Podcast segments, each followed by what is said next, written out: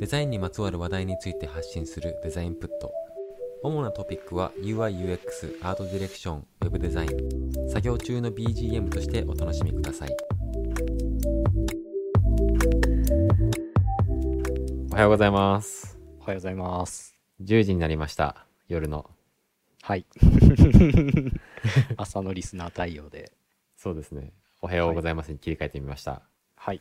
今日のトピックは、デザインの起源といいますが、はい、ちょっと歴史のようなものを、はいはい、お話し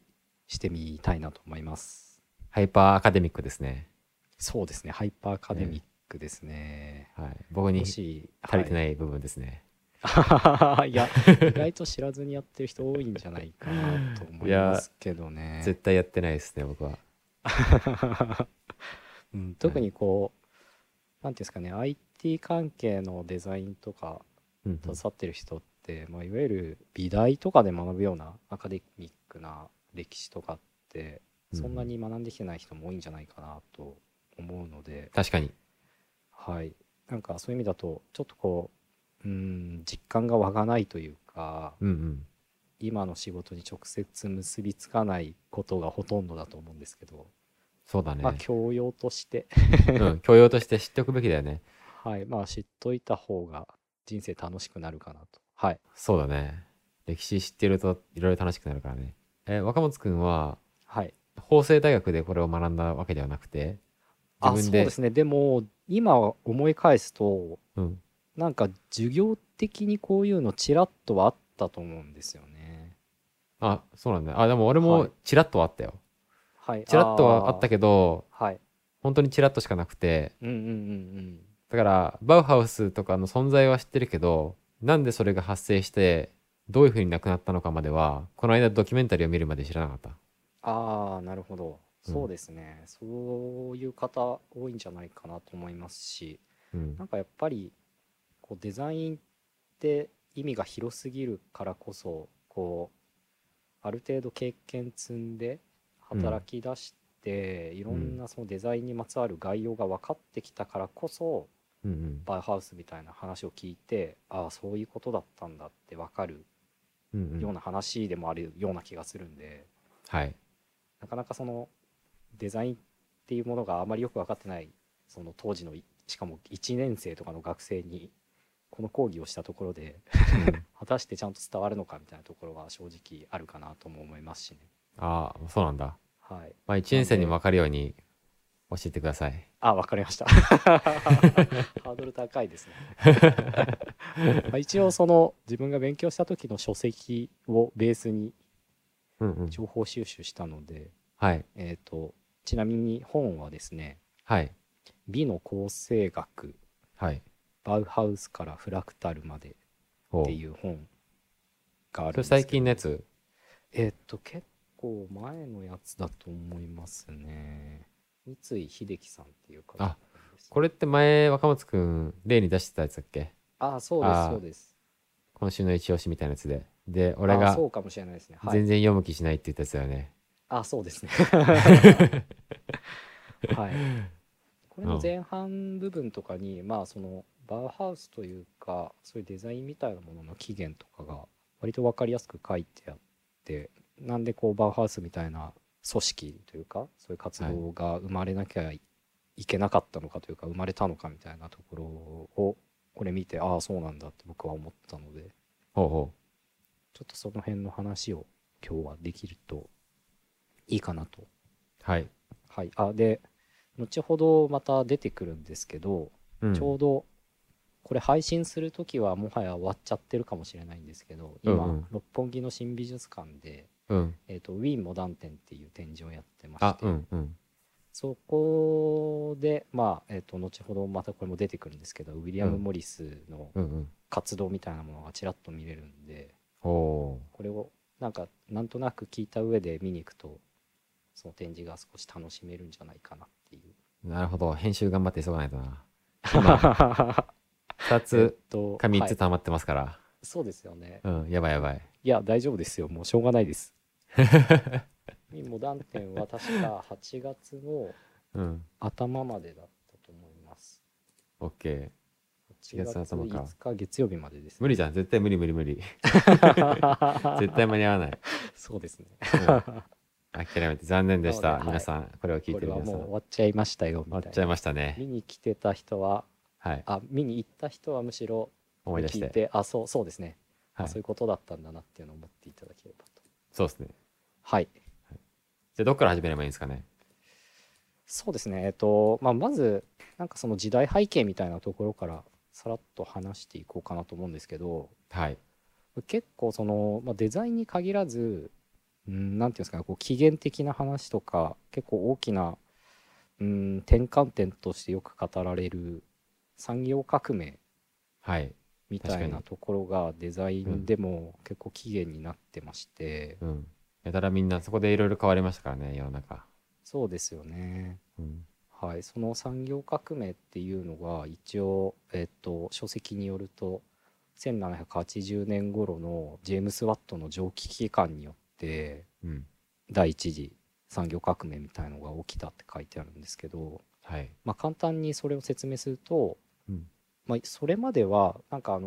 水車みたいなものとかはあって割とこう自然の力の動力っていうのを、まあ、機械じゃないですけどそういうエネルギーをうまく抽出して生産するみたいなことは、まあ、当時もされていて、はい、なんですけどそれが結構天候とかそういう自然の状況とかに左右されるんで、まあ、地域によって差が出たりとか、天候が悪い時はうまくいかなかったりとかでその不安定生産だったんですよね、はい、それが蒸気機関っていうものが開発されることによってすごい安定してどこでも作れるようになったっていうのが一つと、あと実際のこうエネルギー効率がもうなんか100倍とかって書いてあるんですよ。100倍。はい。なので例えば今までだったら1日に1つしか作れなかったものが1日に100個作れるみたいな。すごいね。すごいですよね。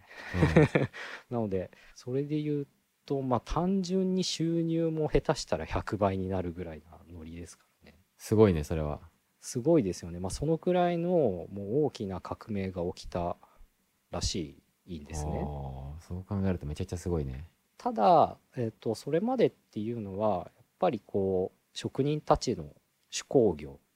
手で物を作るっていう作業だったのでまあ、もちろんその水車だけで作ってるわけではないので、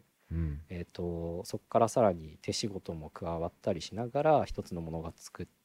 出来上がっていくんですけど、まあ、そんな中でもそのやっぱりこう蒸気機関とか機械を使った生産を主軸にしていくようにどんどん移り変わっていきましたと時代が、でそれも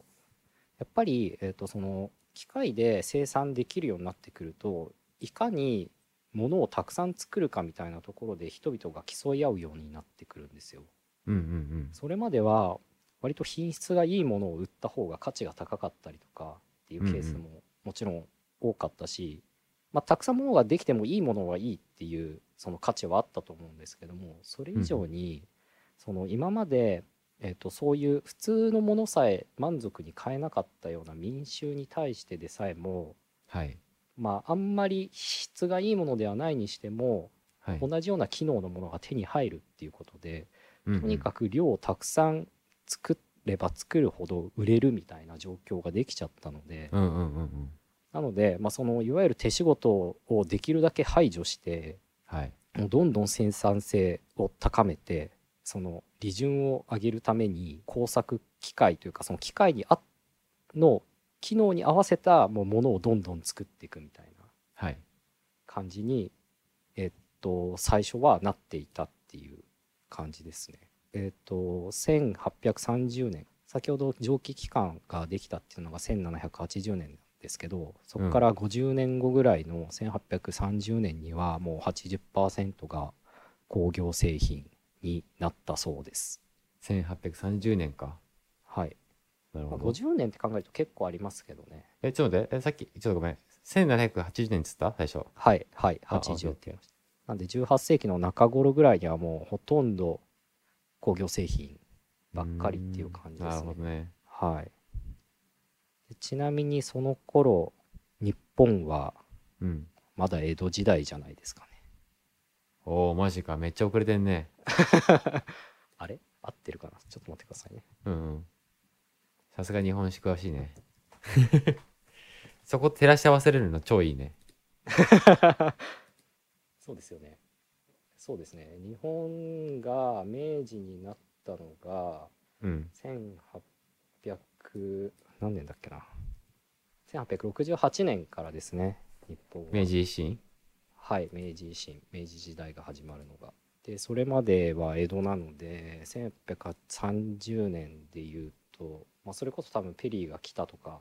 そんな年代だと思うんですけど、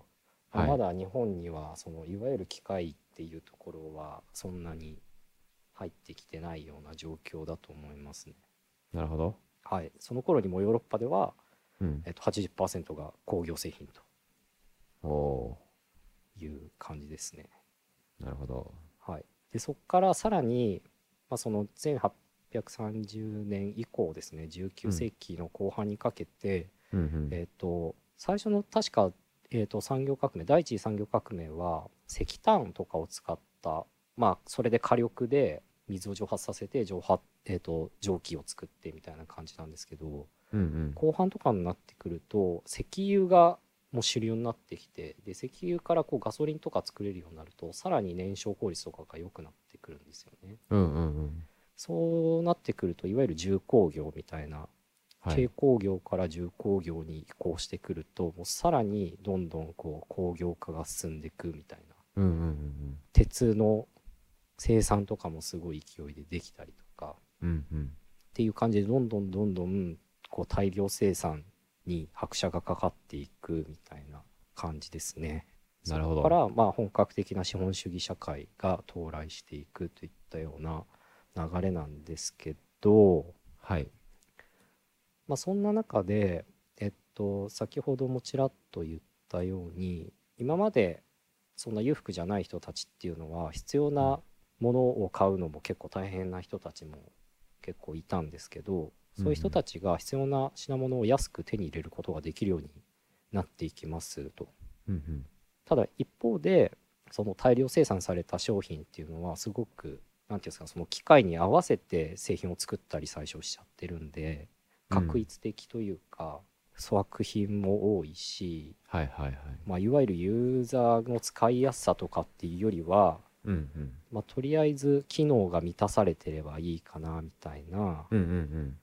そのいわゆる美しさとかそういうものとは無縁のもの、作りやすいようにやってる、ね、そうですって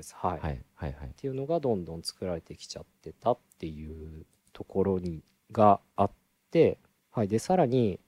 割とこう機械化されたような作業になると、よりなんていうんですかね、その生産フローとしてネジ作るのはあなた、組み立てるのはあなたみたいな。てかこの機械みたいな感じでどんどん作業が細分化されてっちゃうっていう状態も起きたらしくて、でそうなることでその作業としてはただの反復になっちゃうんですよね。作業の反復っていうところからも、その自分の製品で物を作るみたいな喜びとか、なんかそういうものがどんどん奪われてっちゃったとか、熟練の技とか手仕事の美しさみたいのがどんどん失われてったみたいな背景があるようです。その産業革命っていうのはイギリスとドイツで始まったのかね。あと最初はイギリスとかだと思いますね。本格的な資本主義社会の到来はで、当時はイギリスは世界の工場と呼ばれてたらしいです。へえ。で多分それもなんでイギリスかっていうと、その前に多分大航海時代とかっていう時代が、世界史的にはあって、でそのタイミングで植民地をたくさんイギリスは作るんですよね。そうなると労働者がすごい確保しやすくなって、その機械さえその整備さえしちゃえば、あと残りのこう労働力みたいなものとかはかなり、なんていうんですかね、導入しやすい状況だったとかっていうのもあると思いますね。なんでイギリスは結構もう爆発的に進化してったみたいな。イメージで、今でこそなんかアメリカがすごい世界の中心っぽい感じしますけど、うん、当時はもうイギリスがブイブイ言ってたみたいな時代ですね、うんうんうんうん、なのでイギリスとかで、この後、あ、それでイギリスは確か軽工業をメインにしてて、うん、でその後重工業とかを積極的にやってったのがアメリカとかドイツらしいです。ああ、そうなんだ。はい。でなんだっけな、これもなんかどっかに書いてあったんですけど、なんかイギリスがそこの転換できなかった理由があるみたいです。ちょっと待ってくださいね。うん。軽工業と重工業それぞれに含まれるもので、例えばどういうものなの？多分軽工業は最初は紡績とかなんですよ、機械化したのって。うん。いわゆるなんで織物系ですね、服とか。うんうんうんうん。でそれもやっぱ人間のその本質的な営みみたいなものを考えると、衣食住っていうのが多分すごく大事で。はいはいはい。それにとってまあ変わるものとして多分衣服ってすごい大事だったんですよね。日本も工業化した時に最初に機械化したとこって確か服で、うん、服をみんなに品質のいいものをちゃんとこう行き渡らせるみたいな、はい、ところが結構重要視されてて、でトヨタとかでもともと一番最初の起源は確か紡績なんですよ。マジで？はい、トヨタ紡績から始まって、でそっからその機械の技術を使ってその時代に合わせて車とか確か作ってったんですよ。そうだったんだ。重工業は？重工業はどちらかというと多分製鉄とかそっち系だと思いますね。合ってるかなこれ。あ、そうですね。軽工業は繊維、雑貨、食料品などを生産するって書いてありますね。あ、なるほど。重工業は大規模な生産設備、生産材、資本材、耐久消費材を生産する工業なんで、やっぱこうそうですね、鉄鋼業、非金属工業、化学工業、機械製造業、はい、なんで、まあ、いわゆる我々がバンとイメージするような、うん、機械とか工場みたいなところはほとんど重工業かなと思いますけど、はい、はいはい、OK。で、まあそういうなんかこのそれまでってまあかなり手工業中心だったんで、うんうん、まあ、美的センスとかそのいわゆる作り手のこだわりとかなんかそういうものが割とこう含まれるような製品っていうのが多かったし、はい、まあ、特にこの辺に関して言うと富裕層にもそういう手工業よりも大量生産みたいな波が結構押し寄せてきてたんだろうなっていうことがなんとなく言えるかなと思ってて、はい、でそんな中でそういう割とそれまでその手工業で美的なものを作ってたのに対して結構粗悪なものとか、まあ、シンプルなものとか、うんうん、作り手のことが考えられてないものみたいなものが増えてきてるっていうことに対して本当にこれでいいんだっけみたいなことを提唱しだす人たちが、まあ、各国で少しずつ増えてきたっていうところの流れで、うんうん、有名なのがウィリアム・モリスっていう方がアーツ&クラフツ運動っていうのを始めたっていうところがあります。はい、で彼はそうですね、もう分かりやすく手工業に戻そうとしたというか、手工業の大事さみたいなものをもう一度こう考え直しましょうとか、はい、あと、あ、そうですね、そういう運動を最初は始めてます。で、モリスはですね、その購入者と生産者の相互の関わりの上で、生産者がデザインから製品作りまでをこう一貫して行うことによって、はい、より良い製品を購入者に提供し、かつ芸術を生活の場に浸透させていく。みたいなことを目指していたそうです。で、そうですね、最初は割とシンプルに手工業に戻そうみたいな、手工業をもう一度盛り上げようみたいな活動をやってたみたいなんですけど、うん、まあ、言ってももうその産業革命の時代の波には逆らえず、うんうんうん、最初はなかなか難しかったそうなんですよ。はい、なんですけど、まあ、それに準じて各地でも同じような運動が起きてるしっていう中で、よりその産業革命で起きた機械みたいなものと寄り添いながらも芸術みたいなものを取り入れていけないかっていう、うんうんうん、その共存するためにどうしたらいいかみたいな活動にどんどん変わっていくっていう、はい、流れになっていきます。なるほど。この中でモリスが言ったこととして残っているのが、うん、はい、役に立たないもの、美しいと思わないものを家に置いてはならないと言ったそうです役に立たないものはい、役に立たないもの、美しいと思わないもの、ね、両方兼ね揃えてないといけないってことか。そうですね、両方あるにまあ越したことないっていうことだと思うんですけど、ただのアート作品は役に立たないけど、そうです、ただの工業製品は美しくない。そうですね、まあその工業製品も割と本質的に役に立ってないケースとかっていうのも結構あったと思うんですよね。ああ、なるほど。なんか例えば分かんないですけど、じょうろとか、うんうん、水は汲めるけど使いづらいとか、うんうんうん、水は汲めるけど重たいとか、うん、重たい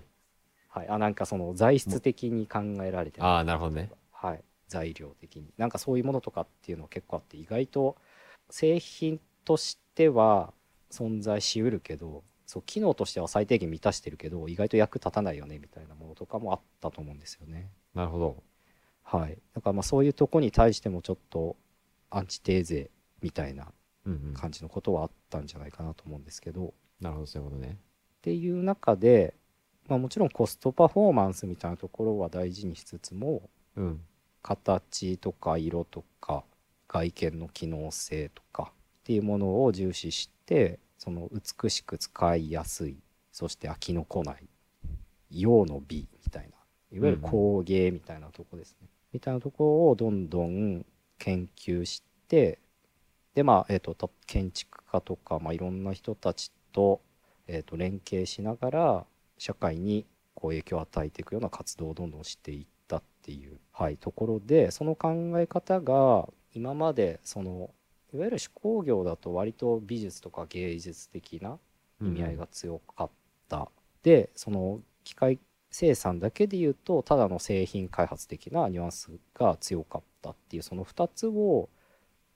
両方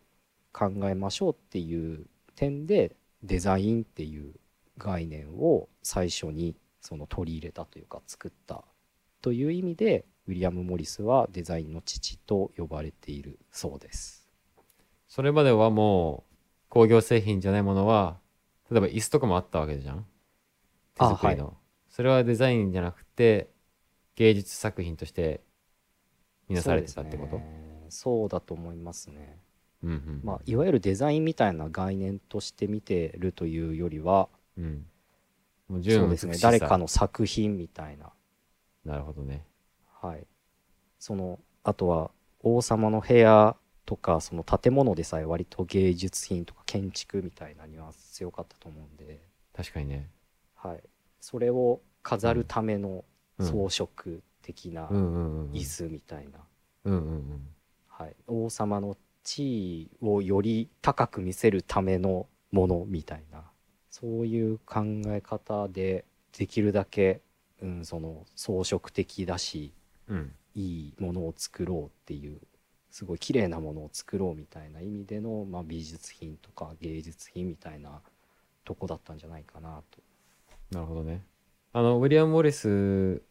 が自分が見たドキュメンタリーの動画にも出てきたんだけど、はい、そこではなんかテキスタイルみたいなデザインがいっぱい出てきてて、はいはい、最初はそうですよね。これ最初の方ってことだよね。はい、単純に手工業に戻そうとしてるとき、はい、はい、そうですね。それもやっぱり軽工業的な流れの中でだと思いますね。服のパターンというか、うんうん、そういう洋服とか、紡績において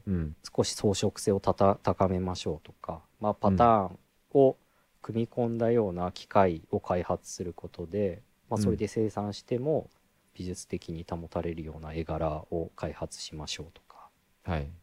じゃあそのウィリアム・モリスは軽工業だったり重工業だったりするものが使いやすさよりも作りやすさを重視してるっていうところに対しては、そこまでこうそこを改善するっていうことはあんまり行きつけてなくて、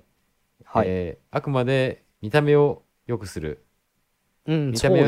良くするとこまでやりましょうよっていう感じの内容だったのかな、はい、運動としては。そうなんじゃないですかね、うん、まあ全くその多分見た目を良くする上でも、うん、生産プロセスみたいなところをいじらないといけないっていうことには気づいてたと思うんで、うん、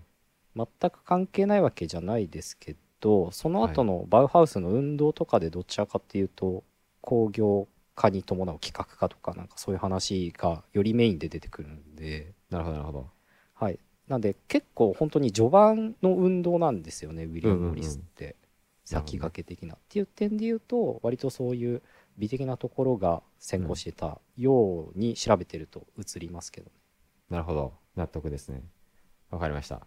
であとそのウィリアム・モリスみたいな話で一個日本人としては知っておかなきゃいけないのが、うん、そのジャポニスムっていうことなんですけど、うんうん、はい、ジャポニスムって多分それこそ日本が明治になって開国したのに準じて、うん、日本の芸術みたいなものがそこでしばらくこう鎖国で閉じられてた日本から海外に輸出されるようになったんですよね、うんうんうん、そうなった時にそこまでは日本の芸術みたいなものに全く触れてこなかったヨーロッパ人が、うん、急に日本の美術を見た時に衝撃を受けるっていう、うんうんうん、その日本の流派みたいな様式みたいなものをジャポニスムって呼ぶんですけど、はい、それが19世紀末なんで1800年代後半ですねに影響を与え出します、はい、で先ほどのそのパターンとかっていうのは結構ジャポニスムの影響を受けたと言われていて、着物とか、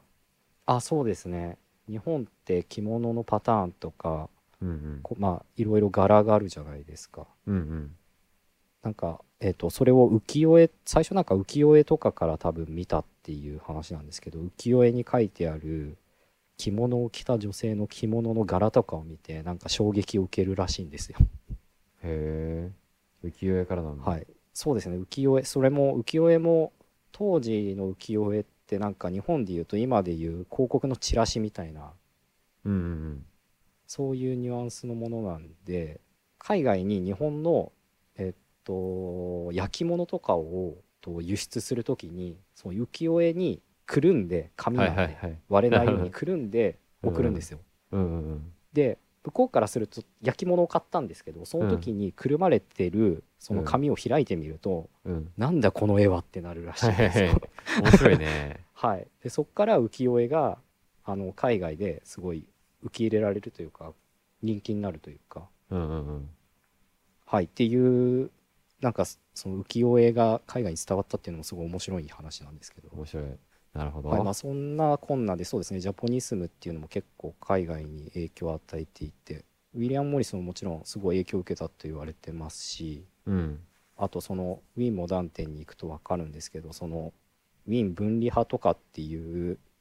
宗派を立ち上げるクリムトっていう人も金をあしらったり、あとちょっと掛け軸っぽいニュアンスを使ったりとかっていうのは結構日本の影響を受けてるって言われてたり、うんうんうんうん、あと当時は印象派の時代ですけど、そのゴッホとかがすごい影響を受けたとかって言われてたりするように、うんうん、まあ、当時日本の文化っていうのが、うん、そのまあ 民芸工芸みたいなところとはたまたまそういうパターンみたいなところで結びついたっていうのがあると思うんですけど、それ以外にも、うん、芸術という点で結構影響を与えてるんですよっていうのは、うん、はい、ね、ちょうどこの時代なので、昔の日本の色使いとかって結構華やかでいいですよね、うんうん、そうだね。浮世絵の色使いとかは結構海外に影響を与えたとかって言いますよね。あ、そうなんだね。はい、富嶽三十六景でなんか赤富士とか、うんうんうん、ああいう色使いとか、あと何藍でしたっけ、藍色、すごい瑠璃藍かな、瑠璃色っぽいようなすごい澄んだ美しい青色の使い方とかっていうのは結構ヨーロッパに影響を与えたみたいなの聞いたことあります。そうなんだ。はい。で、どこまで戻ればいいのか分かんなくなっちゃいましたけど、まあ、そんな流れの中で、うん、そのドイツとかでもこれバウハウスにつながるような流れなんですけど、うん、ドイツ工作連盟みたいなものとかが、1907年って書いてありますねに、うんうん、こう設立されて、工場による生産システムを前提とした工業生産のための改善策だったりとか、はい、デザイナー育成っていうものが盛んに行われるようになっていきます、うんうんはい。でまあ、特にそこで工業化に伴う規格化だったり標準化だったりあと品質の均一化だったりっていうところを、まあ、デザイン、その美的なものっていうものをもちろん含めた上で生産システムとして合理化していくか、うんうん、みたいなところを推し進めていったそうです。なるほど。そこのバウハウスのを立ち上げたその団体あ、多分このすぐ後だと思いますね。で、ドイツ工作連盟がなくなってバウハウスとかできるんじゃなかったでしたっけ？あ、そうなんだ。確か。そことさ、はい、あ、その、なんだっけ？ドイツ何連盟？ドイツ工作連盟ですね。DWB っていう。DWB？ DWB とウィリアム・モリスはつながってたのかな？あ、でも影響を与えてると思いますよ。ウィリアム・モリス確か、でももう、うん1800年代後半に亡くなっちゃうんで、うん、あじゃあもう1907年にはいないか。そうですね、確かもう亡くなってると思うんですけど、あそうですね、1880年代ぐらいにモリス亡くなっちゃってますね。1896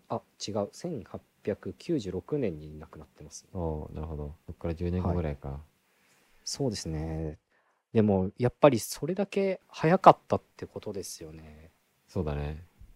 うん、すごい早いと思いますね。その、アーツ&クラフト運動っていうのはウィリアム・モリス単体でやってたの？それともまたそういう、多分違うと思いますね。人たちがいたのかね。そういう人たちがいたんだと思う。でそれも、うん、あそうですね。最初に手工業者の労働に対する尊厳を取り戻し芸術と生活を融合するために、うんうん、ロセッティ、バーン・ジョーンズ、ウェッブラとモリス・マーシャル・フォークナー商会を設立した。長えな。ってなってます。まあ、後のモリス商会っていうらしいんですけど。めっちゃ省略したな。で、そこで壁紙やステンドグラス、家具の制作など、極めて多岐にわたる仕事をデザインから制作まで一貫して請け負い、うん、クラフトマンシップを復活させたらしいんですけど、はい。でそのような紹介、まあ、モリス商会みたいなものが各地に設置されて、うん、アーツ&クラフト運動へと発展していくそうなんですね。ああそうなんだ。なるほどなるほど。はい。そっか。そうですね。今日はさ、はい、どこに話す？バウハウスまで話すよね。バウハウスまで話します。それともウィリアム・モリス特集にする？そうですね。この辺ぐらいまで。あじゃあ最後にちょっとだけウィリアム・モリス周りで調べてて。その流れで話したいことだけ言っていいですか？うんうん。これは、デザインの起源とかで検索すると、はい、ノートの記事で出てくるんですけど、はい。榊原圭さんが書かれているデザインの起源についてっていうところに書いてあった話ですごい面白かったのでご紹介したいんですが、はい。まあ、このようなそのウィリアム・モリスの運動みたいなものは、日本でもその明治以降その工業化みたいなものが進んでいった段階で、うんはい、やっぱり似たように昔の民芸品良かったよねみたいな運動っていうのは各地で起こっていて、うんうん、でその中の一人に柳宗理さんっていう結構名前だけ聞いたことある方も多いんじゃないかなと思うんですけど、はい、知らないですね。はい、あ知らないですか？知らない。柳宗理さん、ちょっと待ってくださいね。紹介するなら、ちゃんとこの人紹介した方がいいですね。1915年生まれの20世紀に活動した日本のインダストリアルデザイナーと書かれてます。あ、で、そのお父さんが民芸運動の指導者、思想家の柳宗悦っていう方らしいですね。この人が有名なのかな。ウィキペディアにこのなんか作品の写真が載ってるね。はい、ああはい。なんかあのフライパンとか、うんうん、結構見覚えある。あとそうですね、このスプーンのセットとか。柳宗悦さん、宗吉さん。そうこの人が日本民芸の父とかっていう呼ばれる人ですね。あそうだ、こっちだ。あ違った？宗吉って読むのこれ。みたいですね。ちょっとこの人の紹介軽くした方がいいですね。壺みたいなばっかり出てくるけどあそうですね、多分壺というか焼き物とかもやられてましたよね、うん、日本の民芸運動って結構その焼き物とかの復興でよく見られるんですよね、うんうんうん、あの益子焼とかは民芸で生まれたりとか、うんうん、あ結構今有名な焼き物で、まあ、瀬戸物とかそういう古来からあるところじゃないくて、うん、もう結構なんか聞きなじみがあるもの、うんうんうんうん、何々焼きとかって意外とこのくらい頃の時期に民芸運動として文化を作り始めた方って結構いるんですよ。へえそうだったんだ。はい全然知らなかったな。うんそう益子とかはぜひ関東にいる方は行けるんでおすすめです。益子焼きはい全然関係ない話にまたなっちゃってますけど。あはいはいあでもまあそうですね、やっぱ日本でも、まあ、大正って書いてありますけど、そのもう大正ぐらいまでなると明治になってから50年とか経って、うんうん、でその美しく装飾したものっていうのはどちらかというと鑑賞用が、主流だったと、うんうん、もうそのくらいの時期になると。でそんな中、はい、その柳宗悦さん、はい、宗悦さん、統一しましょう、宗吉さんであそうですね、で民芸という言葉、その民衆的工芸っていうものをその名もなき職人の手から生み出された日常の生活道具を民芸と名付けて、美術品に負けない美しさがあると唱えて、美は生活の中にあるとこう語ったらしいです、うんうんうん、まあそのようないわゆるこう美的価値観を工業とこう結びつけていくみたいな活動を多分日本で、結構先進的にやられた方の一人ですね。みんなやるんだね、どっか誰かしらやるんだね、あのそういうことやる人が。なんかあのこういうアンチテーゼ的なサイクルってもっといろんなことに対してある流れかなと僕は思ってて、うんまあ、例えばあの大きい会社とかでよくあるのが、うん、事業部性がいいか、うん、部門性がいいかとかあるじゃないですか。あ、うん、多分鶴田さんも私の今いる会社におられた時に、うん、その部門の立て付けみたいのが短期的に変わるっていう経験をされてると思うんですけどそうだったね、うんうん、はい、なんかそういうのもそうですし、あと、うん、もっと広い目で見るといわゆるルネッサンスとかそういうのもそうだと思うんですよね、うん、その宗教かヒューマニズムかみたいな、うんうん、そういう運動って定期的に繰り返されてたりしたりとか、なんか今のこうデザインについてもそのまた民芸とか装飾的なデザインっていうものが流行るみたいなのって、例えば、うんデジタル化が進んだ段階とかでスキューモフィズムとかが流行ったりしたじゃないですか、うん、っていう流れの後にこうちょっとシンプルなフラットデザインが流行ったりとか、うんでまた多分この先何年か経つとシンプルだけじゃ物足りないって言って、うんうん、ちょっと装飾的なものが流行ったりとか多分すると思うんですけど、うんうん、そういうやっぱりこう文化として慣れてきちゃうとそうじゃなかった時のものに価値を感じるっていうようなことって多分こう周期的にあると思ってて、うんうんうん、なのでそういうののもう一つとしてもうすごくまあ民芸運動っていうのはまあ必然なのかなって僕は思うんですよね。なるほどそうですね。でそういうちょっと前置きがすごく長くなりましたけどその人の、息子さんですかね、で柳宗理さんっていう方が、まあ、プロダクトデザイナーインダストリアルデザイナーとしているんですけど、うんまあ、その人も多分民芸運動みたいなものの系譜にあって、うんうん、でその戦後の大量消費の時代にどんどん入っていく中でその今の無印良品とかに影響を与えてるらしいです、うん、あそうなんだ。はい、でその無印良品のアートディレクターやられてる原健也さんが著者デザインのデザインっていう著書の中で次のように語ってるそうで、デザインは基本的には芸術と違い、うん、個人の自己表出が動機ではなく、うんうん、その発端は社会の側にある、うんうんうん、社会の多くの人々と共有できる問題を発見し、うん、それを解決していくプロセスにデザインの本質があると言っている。だいぶ今のデザインに近づいたね。はい、はい、と言っているそうです。で、はい、これがそのウィリアム・モリスのこう役に立つっていう要素を問題解決という要素にこう昇華して捉えて、うんうん、そうだね。はい。でさらに問題っていうものは社会と共有されるべき社会課題と捉えるっていう点で、かなりその、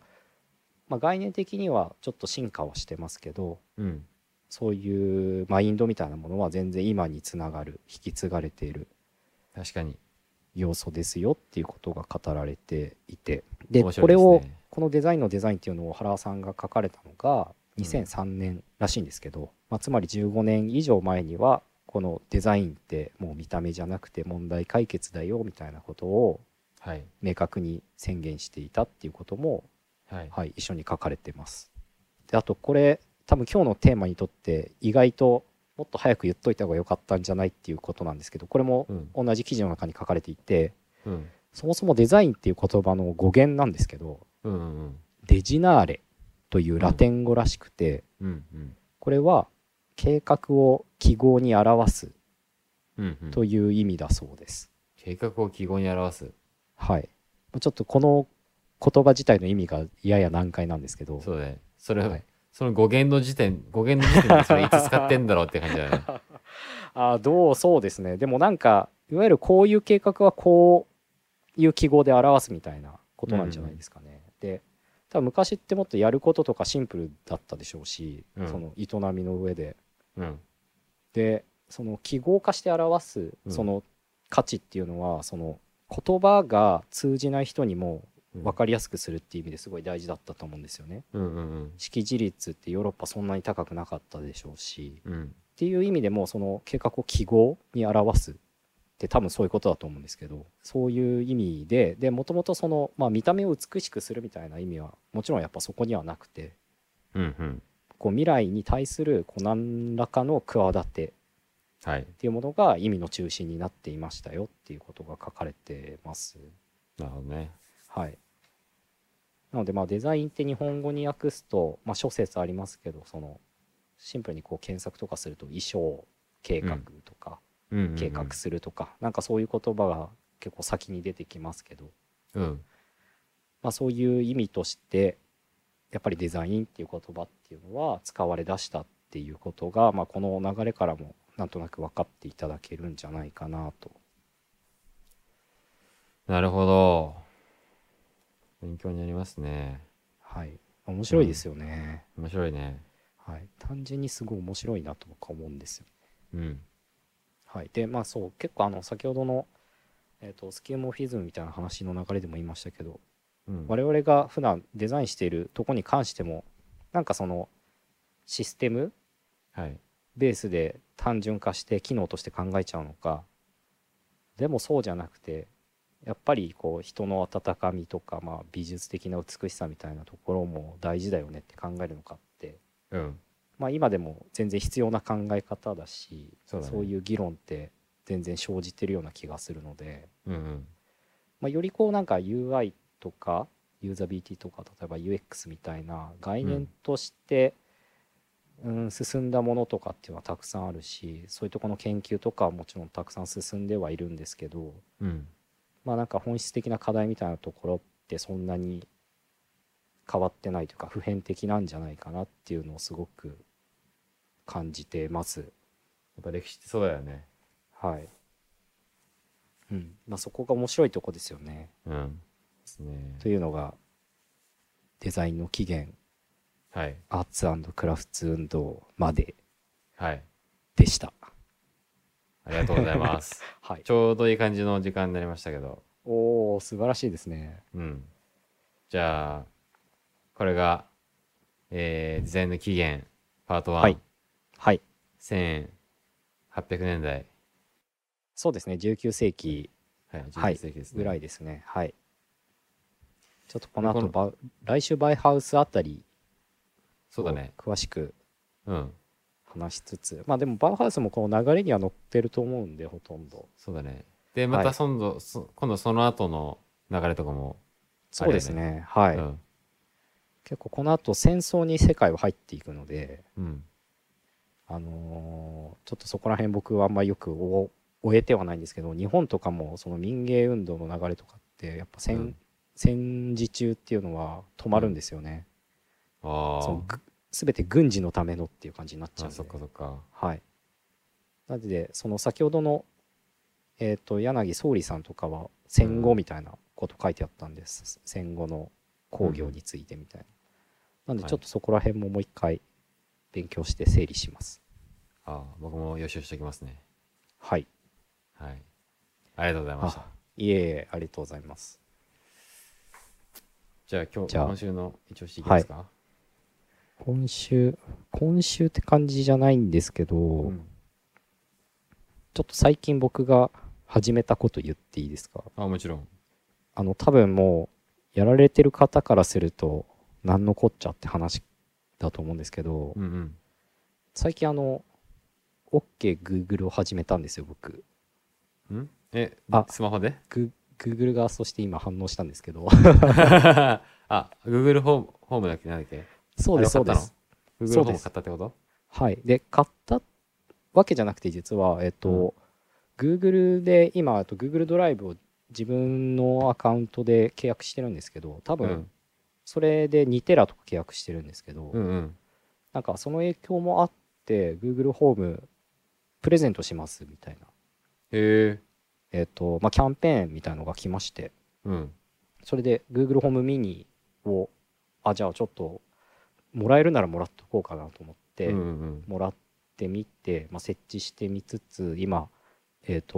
っかくだから IoT でいろいろ紐付けて、うんうんうん、まあ、音声で操作するっていう体験がどんなものかみたいなものを試してるんですけど、おー、はい、まあ、それで、例えばネイチャーリモっていう、うん、スイッチ、うん、リモコンを全部1個に集約できるみたいなデバイス買っ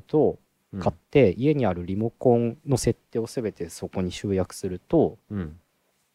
そうですね、そのネイチャーリモのアプリでスマホでも全てのデバイス、家のデバイスが、全てじゃないですけど、あらゆるデバイスが操作できるようになったりとか、おー、便利。それとさらに Google ホームミニを、うん、紐付けておくと、音声で、例えば電気をつけてとかっていうと、うんうん、ネイチャーリモ返して電気つけたり消したりしてくれたりとか、ね、うんうん、はい、あと Google ホームに「ただいま」っていうと、うん、そのネイチャーリモを返してテレビと冷房と電気一気につけてくれたりとか、設定できるんだね、コンビネーションを、はい、確かに便利だ。っていうものをつい先週ぐらいから始めたっていうお話です。どう？結構多分僕一人暮らしなんで、うん、部屋がまあそんな広くないんですよね、うんうんうん、そうすると結構リモコンに常に手の届く距離感で生活してるんで、ああ、なるほど、はい、多分そこまでめちゃめちゃ便利になったっていう感じはしないんですけど、うん、ははは、でもなんかコンビネーションは結構便利そうじゃない？そうですね、コンビネーションは嬉しいですね。ただね、ただいまとかにそういうの設定しちゃうと、うんうん、帰ってきてすぐ別にテレビはつけなくていいみたいな時もあるじゃないですか。あ、まあね、そういう融通が効かないので、お休みは使えそうじゃない？そうですね、お休みは、はい、全部消してくれたりはしますね。でそれ例えばさ、クーラーを何時間に設定するとかってできないの？それついでに。でもできると思います。結構すごいね、そしたら。はい、結構そう、今ネイチャーリモを返してるんで細かい設定ができないんですけど、うんうんうん、IoT の例えばダイキンさんの IoT 対応してるエアコンとかがもう売ってて、そういうのはもう直接 Google ホームミニと紐付けることができるんですよね。なるほど。そうすると、もう Google ホームとの連携がすごいしやすくなるんで、そうなるともう Google ホームに例えば、冷房何度に何時間設定してとかっていうと多分できると思います。うーん、はい、なんでそうなってくると結構なんていうんですかね、こう良くなるとこは良くなってくるかなっていういいね気がするのと、あ、そうですね、あと先ほどの話で言うとその、うん、複数人でこう暮らすぐらいな大きい家というか、うんうんうん、広めの家とかに住んでてちょっとリモコンまで遠くてめんどくさいわっていう時とかが結構生じるのであれば、うん、口でこう操作できるのは結構楽だなって思いますね、うんうん、そうだね。その声ってさ、はい、どれぐらいの遠くからまでも聞こえるの？あ、でも結構ちっちゃい声で話しても感度いいんで、うん、反応してくれるんですよ。そうなんだ。で、かつその自分の声を先に登録できるんで、うん、その違う人が言っても反応しにくいみたいな状況は設定できるんですね。シリ、うん、もそうだよね。あ、そうですね。そっかそっか。シリ、うん、もそうですね。シリ、はい、結構さあ、かつシリは割と聞き取りが良くない方のはずなんだけど、はい、でも俺めっちゃくちゃ適当にいつも朝、はい、今日の天気はって言ってんだけど、それでも絶対聞き取ってくれるんだよね、はい、ああそうですよね。めっちゃ適当に言ってんだけどね。あ、でもそれはもしかしたら AI がうまく機能してるのかもしれないですね、うん、はい。大体この時間に今日の天気はってやってくるよなみたいな。あ、そうですね。それっぽいこと言ったら多分今日の天気はだろうっていう。そうですね。えらい。えらいね。えらいっすね。うん。はい。あ、なんでちょっとそれを導入して、で、今は、うん、そう、今、それに紐づけてるのが、うん、Spotify とかを自動で、Bose のスピーカーから流してくれたりとか、うんうん、あとはそうですね、家の電気が今リモコンでつくような電気なんで、そのリモコンでつけたり消したりできるのと、うん、あとリモコンがあるのがエアコンとテレビなんで、うん、その2つは今 Google ホームでできるようになっていて、でちょっと今さらに検討してるのが、うん、もう一個リモコンがついてないベッドライトみたいなやつを、うんうん、それに対応させようとしているのと、うん、あとスマートキーですね、鍵ですね、うんうんうん、鍵を今、キュリオとかいろいろあるんですけど、うんうん、ちょっとたまたま後輩が使ってるやつで、規格が合わなくて使ってないみたいな、うん、セサミっていうやつだったと思うんですけど。あ、知ってる、あ、知ってます、知ってる。それをちょっと今お借りしたんで、うんうん、まだ設置してないんですけど、それ設置してみて、うん、使い勝手どうかなみたいなところをちょっと検証しようかなと思ってます。一昨年ぐらいにアメリカに行った時に、はい、その家に泊めてくれた友達がセサミ使ってて、はい、その人も Google ホームでだいぶ連携してた、あ、本当ですか、うん、だからセサミをアプリ入れて、はい、自分たちで入れるような状態にしてくれたっていう感じで、合鍵作んなくても ね、うん、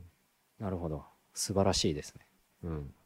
ただ自分の場合1階が今オートロックなんで、うん、あ、結局そこ、はい、そう、鍵必要なんですよ。なるほど、そこは確かに不便だね、はい、とはいえちょっと試してみるのは面白いかなと思って。そうだね、はい、っていう現状報告でした。いいですね。ちょっと俺ももう少し、もうちょいしたら買おうかな。そうですね、うん、あとアップルのホームポッドは、うん、夏に出るらしいので、あ、そっか、はい、ちょっとそれも欲しいなと思ってて、うん、ただまあAmazon の Alexa とか Google ホームとかに比べると、うん、あんまり AI の性能が良くないって言われてるじゃないですか、アップルは、うん、そうだね。なのでちょっとそこがどうなのかとか、あとまあ今後多分そのホームパッドに対応するデバイスとかっていうのも徐々に増えてくるかなと思うので、うんうんうん、であと私が使ってるもの全て Apple 製品なんで、パソコンも、うんうん、っていうところの互換性とかを考えると、うん、まあちょっと試してみる価値はあるかなとも思ったりはするんで。そうだよね、はい、も同じくほとんど Apple なんで、はい、そこに Google を入れてくるのはなんか、そうなんですよね、面倒くさそうだなって感じがしてて、はい、そうなんですよ。なので、まあ、ホームポッドはちょっと高くて、うん、どちらかというと高性能スピーカー的なニュアンスがちょっと強めなので、うん、まあそれがなんかそう機能としてどうかっていうところはまあぶっちゃけあるんですけど、そうだね、なるほど。ただちょっとまあ買ってみようかなと。お値段は3万いくら、高いね、はいだったと思います。高いんですよ。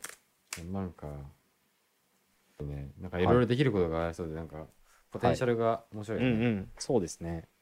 結構それもユーザーの組み合わせ次第でいろいろまだまだ発展しそうな気がしますね、うん、そうだね。俺の場合どういうのに使えるかな。でまあお休みって言った瞬間に俺結構他の部屋の電気とかよく消し忘れちゃうんだけど、はい、ああはいはいはい、全部それは全部消えますね。はい、嬉しいな。確かに、うん、そうですね。部屋の電気とか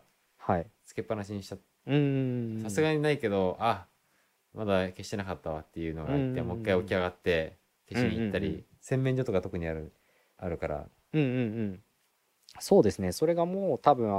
スマホで確認できるんで今、うんうん、それスマホで確認して、あやっぱついてたわとかっていうのも確認した上で消したりとかできますしね。なんか結構それガスにはつながってないよねまだ。あそうなんですよ。それ後輩も言ってました。追い焼きしたいってそうね。あとさ、その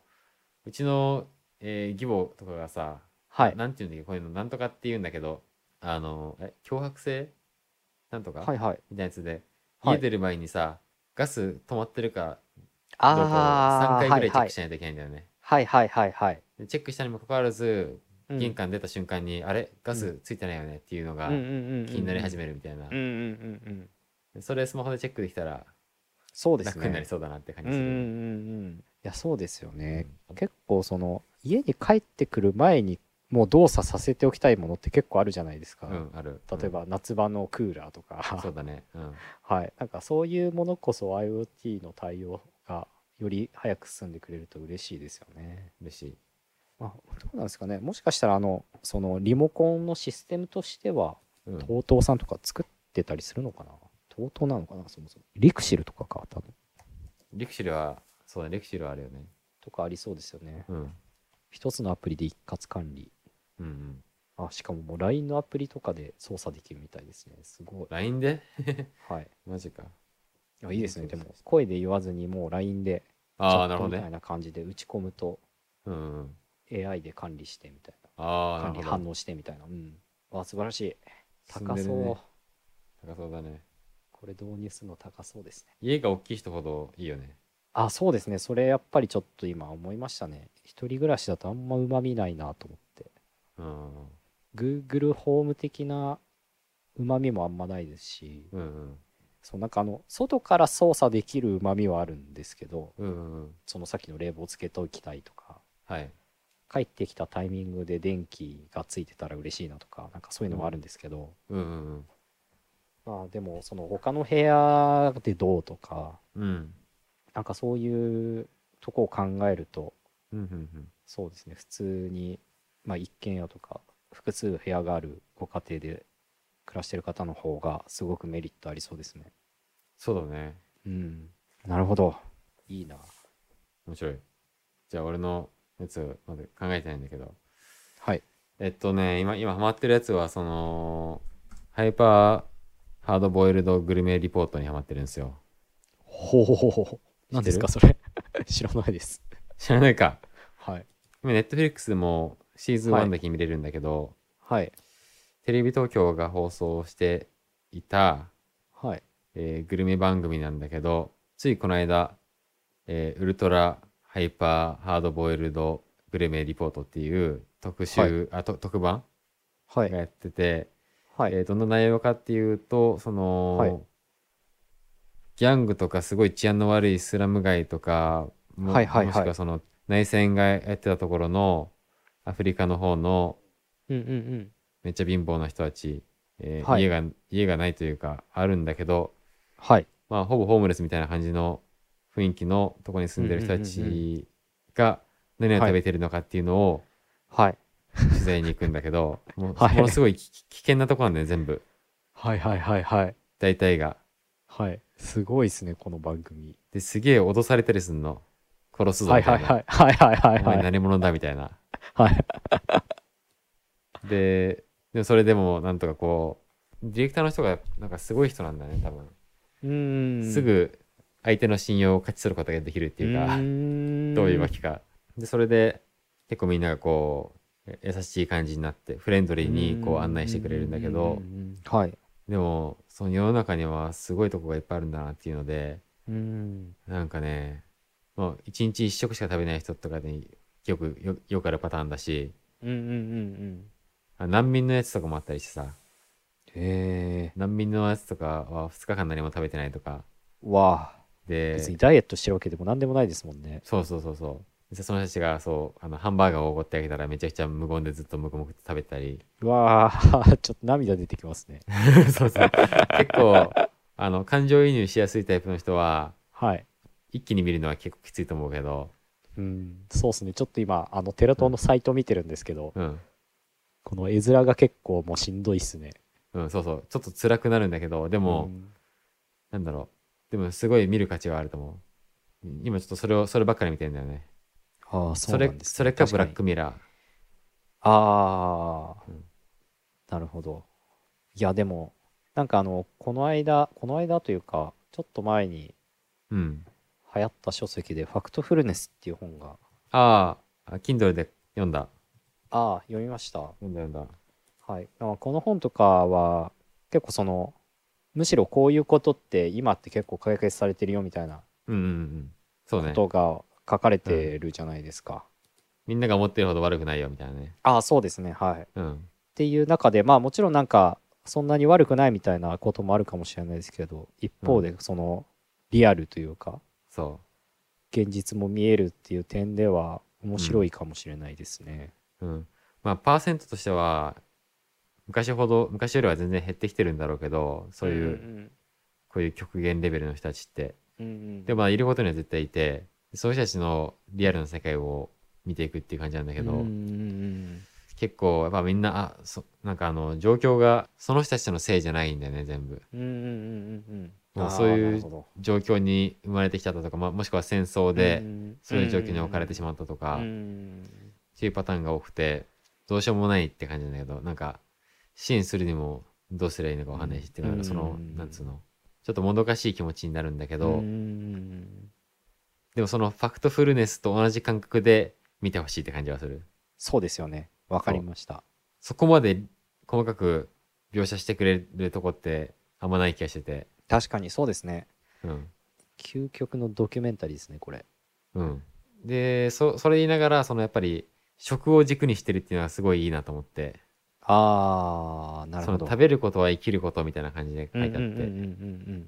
書いてありますね。食うこと、すなわち生きること。そうそうそう。食の現場に全てが凝縮されている。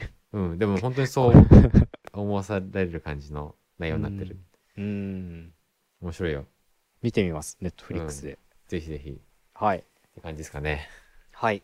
じゃあ、はい。はい。という感じで、今週はデザインの起源、アートクラフト運動まで、そうですね、19世紀頃をお送りしました。はい。はい。次回、このトピックをやるときは、バウハウスあたりを特集できればと思いますね。はい。はい。という感じで、次回もまたお楽しみに。はい、お楽しみに。はい。お疲れ様です。